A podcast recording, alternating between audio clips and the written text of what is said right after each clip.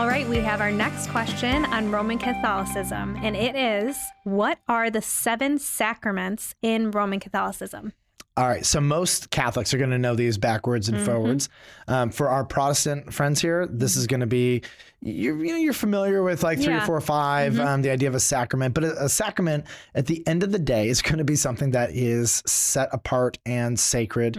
Um, these are very important. Now, if you have not listened to our previous episode on the Treasury of Merit, I would mm-hmm. highly suggest hit pause go back and listen to that because that episode is going to really lay the foundation of what happens in the sacraments. So, there are three different categories of sacraments the sacraments of initiation, the sacraments of healing, and the sacraments of service. So, let's start with the sacraments of initiation. What do you got for us? All right, three sacraments of initiation, and it starts with baptism. Baptism is hands down of all the sacraments the most important. Um, baptism, water baptism, what it does, two big things, very essential. Number one, water baptism done by the Roman Catholic Church, uh, they believe removes what is called original sin. This is the sin that you are born with. Sure. It's the sin that separates you from God. It's the sin um, that will damn you to hell unless you're forgiven. And so in water baptism, original sin is washed away, which is why it's really important for babies And that's why they try to do it as soon as possible. as soon as Yes. as soon as possible. And so number 1, it removes original sin, Mm-hmm. but the positive side of it is that it now unites you to Christ. Mm. You are officially in relationship with God. So as a Protestant, um, we do not believe that baptism initiates your relationship with God Right. Primarily because Jesus and the Apostle Paul and every New Testament author identifies that our relationship with God is initiated by faith in Christ or Right. belief, not by works, particularly the work of baptism. Mm-hmm. Uh, baptism is something that you do after you have personally believed. Mm-hmm. You believe and then you are baptized. And publicly profess your faith in Jesus Christ. Absolutely. And so, one of the reasons why not all, but so many Protestant denominations don't baptize infants is Mm-hmm. because an infant can't make the decision Sure. to believe in Jesus and then to enter into that relationship with Mm-hmm. him. But you have to understand whatever we talk about from this point on, you don't participate in the other sacraments unless this sacrament has Got it. So if you are an adult who has converted into Roman Catholicism, you need to go through this before they'll let you participate in any of the others. Absolutely. If you're not baptized, you don't get to do the other things. Mm. Mm. This is foundational 101. All right. So you have the Catechism of the Catholic Church in front of you Mm-hmm. on baptism. Can you read a couple of the sections? Yep, I sure can.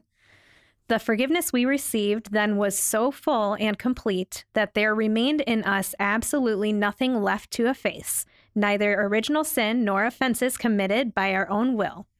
Yet the grace of baptism delivers no one from all the weakness of nature. Right. So, in summary, when you were baptized, you were completely, totally forgiven. Everything, Hmm. every sin, you name it, you are the most clean before God that you will ever be than in that moment. But Wow. you still have a sin nature. Sure. And that's why baptism kind of hits the reset button. Mm-hmm. And then there are going to be other sacraments that you do from this point on to deal with the sin you commit Okay. throughout the rest of your life. There's one more line in here in baptism, and uh, this is from the Council of Trent, and I think this is super important. Can you read this one? Sure. Baptism is necessary for salvation for those who have not yet been reborn. Absolutely. And, and this is an explicit statement. Uh, this is from the Council of Trent in response to Martin Luther and the Mm-hmm. Protestants uh, who were saying that salvation is by grace through faith. And one of the questions was, well, what if I believe, but I die before I could be baptized? Hmm. And the Protestants were saying, well, that's unfortunate, but salvation is by grace through Right. Mm-hmm. faith, not by works or sacrament or ordinance or whatever you want to call it. And the Council of Trent said, no, you don't go to heaven. In fact, you are, this is the only way that you can have your sin, your mm-hmm. original sin, be forgiven. Without this, there's no salvation. So we'll probably spend the most amount of time on this one because it is so foundational and mm-hmm. essential. And this is why Protestants will say, well, I thought salvation was by grace through faith, not by works. Mm. And the Roman Catholic will come in and say, "Mm, but you do have to be, you do have to do also- this thing. Yes. Yes. Yeah. Um, and not just that, but then also some, Yeah. some more things. There's and so, several ingredients. yeah, it, it is uh, when a Roman Catholic says we believe salvation is by grace through faith, not by works.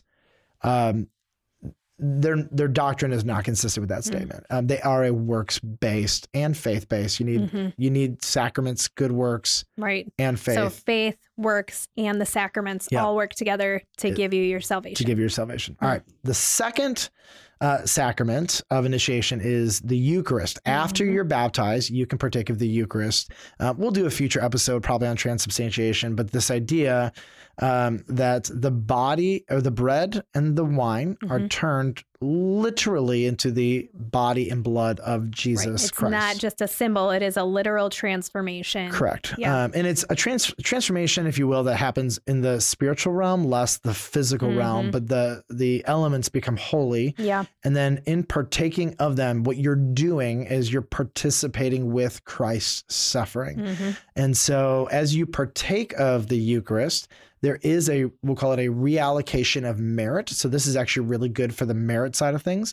Uh, it, it's really effective in Roman Catholicism for deeper union with Christ, Mhm. connection to Mhm. Christ. As you feed on the body and blood of Jesus, you are taking Christ in. Mm. You're becoming by proximity, if you will, more holy and righteous. And so Mm. one of the one of the dynamics in Roman Catholicism that is um, uh, un, it's kind of unusual for Protestants is is that righteousness and intimacy with God is not simply spiritual but tactile. Hmm. So for for Protestants, intimacy happens with God as we pray Yeah. or worship or spend time Mhm. alone.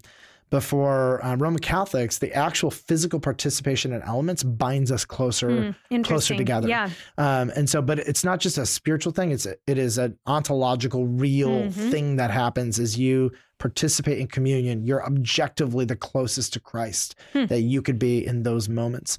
Uh, my grandma was a Roman Catholic, and um, I was young, but she was debating with me about Roman Catholicism and being a Protestant, and she said, "I'll never forget this." She kind of slammed her fist on the table, and um, and I was talking about grandma, you don't go to heaven by being good. You trust in Christ in Ephesians 2, 8, and 9. Yeah. And I was opening up the book of Romans. And she just, she slams her fist on the table and she says, like this loud pleading voice, but you don't have the Eucharist. Hmm.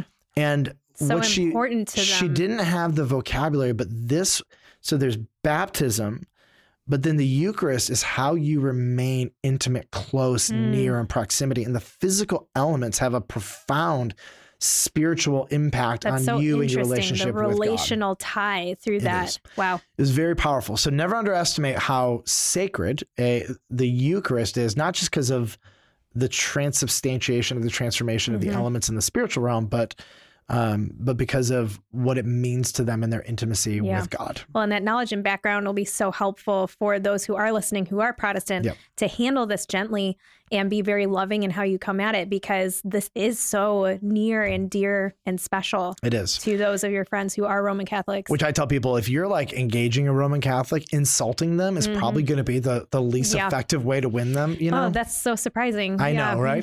who who is transformed by being insulted? All right, so the, the last sacrament of initiation um, com- is confirmation, and so confirmation is an initiation into the church. And so what baptism is to God, confirmation is to the church. Mhm. Um, so the catechism it says this in 1285. They the catechism is broken down into numerical sections. So section 1285. Can you read that? Sure.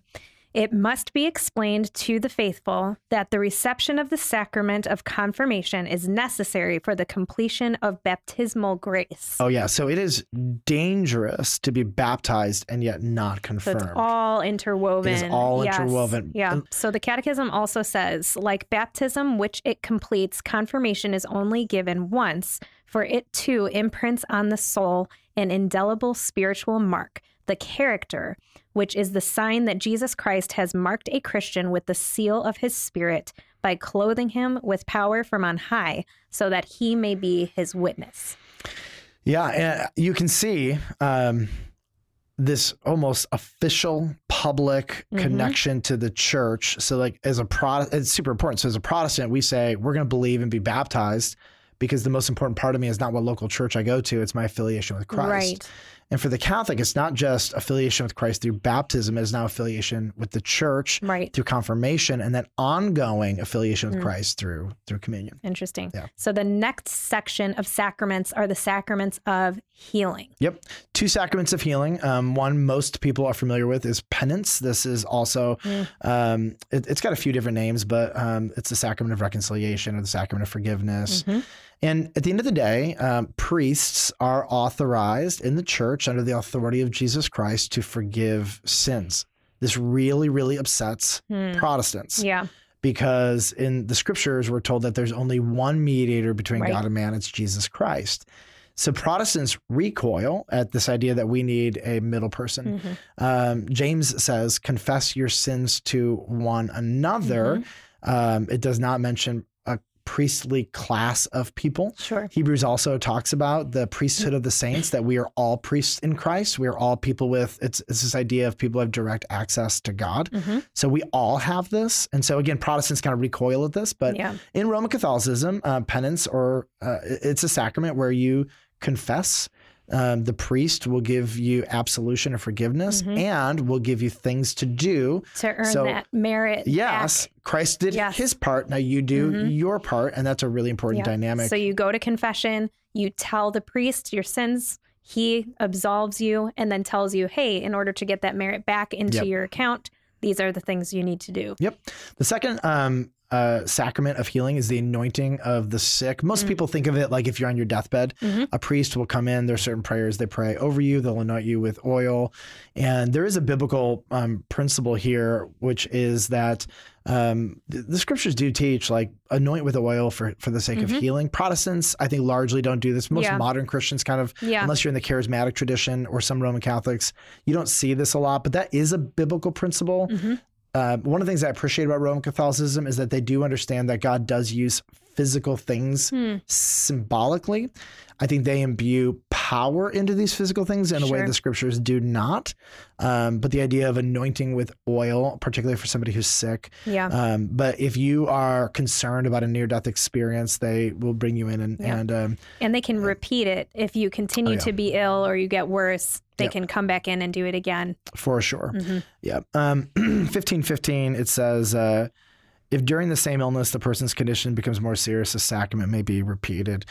This is about purification and preparation. Um, this is about, um, like, particularly, let's say you're not conscious. Okay. Mhm. Um, a priest in your behalf um, can pray over you and really work on um, uh, absolving you, forgiving you before Christ, even if maybe you're not the most conscious. Mhm. Um, but it's also an opportunity for Catholics who, um, let's just say they've been really far from God. It's sort of like death kind of makes you reevaluate things and you're Yeah. like, I need to make myself right with God. Yeah. Otherwise, I'm going to spend an obscene amount of time in purgatory and it's not going to be good. And so it's kind of, um, um, you know, making the most of these um, milestone moments, Hmm. particularly of death. Yep. Yeah.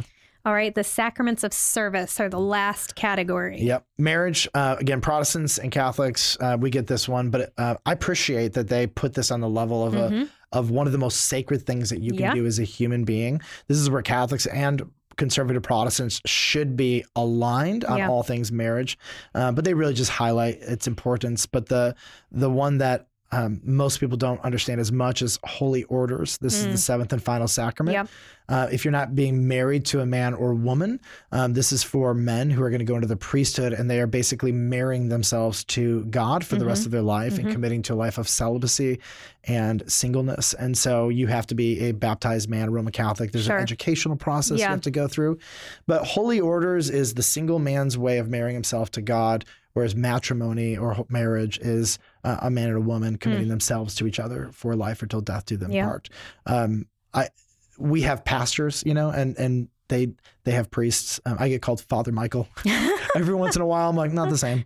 Uh, I can get married and have children. right? Um, a little different. Yes, uh, Mhm. it is interesting though. Um, it'll be it'll be striking to see what happens with Roman Catholic priests over the next few years on celibacy and marriage, because Mm. there are becoming less and less priests. Yeah. Uh, marriage does have a benefit of protecting, particularly men sexually. Yeah. And the scriptures are also pretty clear not to forbid people from from or to basically require celibacy for holiness. Right. I've always been a little struck that this kind of got through um, uh, centuries ago as a policy when Scripture teaches basically don't do this kind of thing. Yeah. And the model of most of the apostles was Yeah. marriage. That was a thing. Jesus wasn't, of course. but, Right. Um, But Yeah, just but- grasping for purity, probably in as many places as possible, Yep. and uh, just trying to make the best decisions that they could at the time. Yep. At the, end of the day, all of these sacraments they do come back to this principle of merit, hmm and that connection to God is through works and behaviors Mhm. that accomplish your salvation in coordination with God. Uh, but they also do set apart some things this is really really important. Yeah. These are life milestones. So I wouldn't call them sacraments. I, like we have ordinances in the Protestant Church, which Mhm. is baptism and Mhm. communion. Like Mhm. we're pro baptism Yeah. communion. We just see them as not things that you do to be saved, but Right, because you're saved. because, Yeah. yes. and that's a big difference. Yep. Well, thanks so much for going into all that. My joy.